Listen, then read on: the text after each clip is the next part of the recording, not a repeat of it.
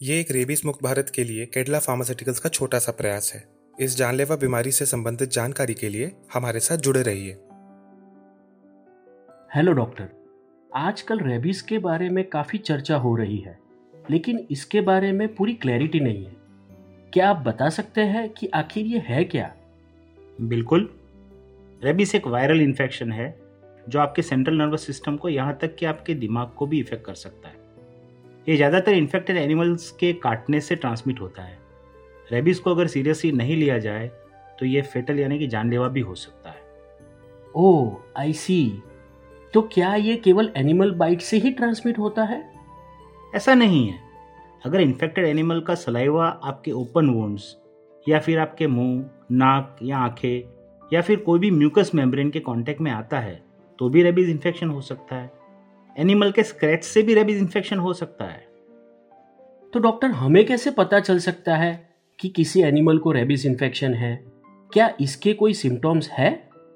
Infected animals अक्सर कुछ sign symptoms दिखाते हैं जैसे कि एग्रेशन दिखाना एक्सेसिव सलाइवेशन यानी कि बहुत ज़्यादा लार गिरना या फिर लैक ऑफ़ कोऑर्डिनेशन होना। कई बार तो इनमें से कुछ भी सिम्टम्स के तौर पे नहीं दिखता है। इसलिए एनिमल से जब भी कांटेक्ट होता है by the means of scratch या बाइट तो इमीडिएटली आपको अलर्ट हो जाना चाहिए। डॉक्टर मेरे पास एक पैट डॉग है। क्या उसे भी रेबीज इन्फेक्शन हो सकती है? अगर डोमेस्टिक पेट को किसी इन्फेक्टेड एनिमल ने काटा है तो चांसेस है कि उसे भी रेबीज हो सकता है। इसलिए इम्पोर्टेंट है कि आप अपने पेट की वैक्सीनेशन को अप टू डेट रखें। Thank you for explaining doctor मैं अपनी फैमिली और अपने आप को रेबीज से कैसे प्रोटेक्ट रख सकता हूँ? सबसे पहले तो अवॉइड कांटेक्ट विथ वाइल्ड और stray animals and make sure कि आपके पेट्स भी रेबीज के अगेंस्ट वैक्सीनेटेड हो।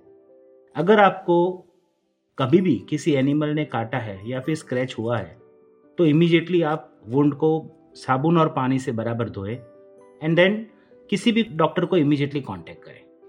I will keep that in mind thanks for the information doctor thank you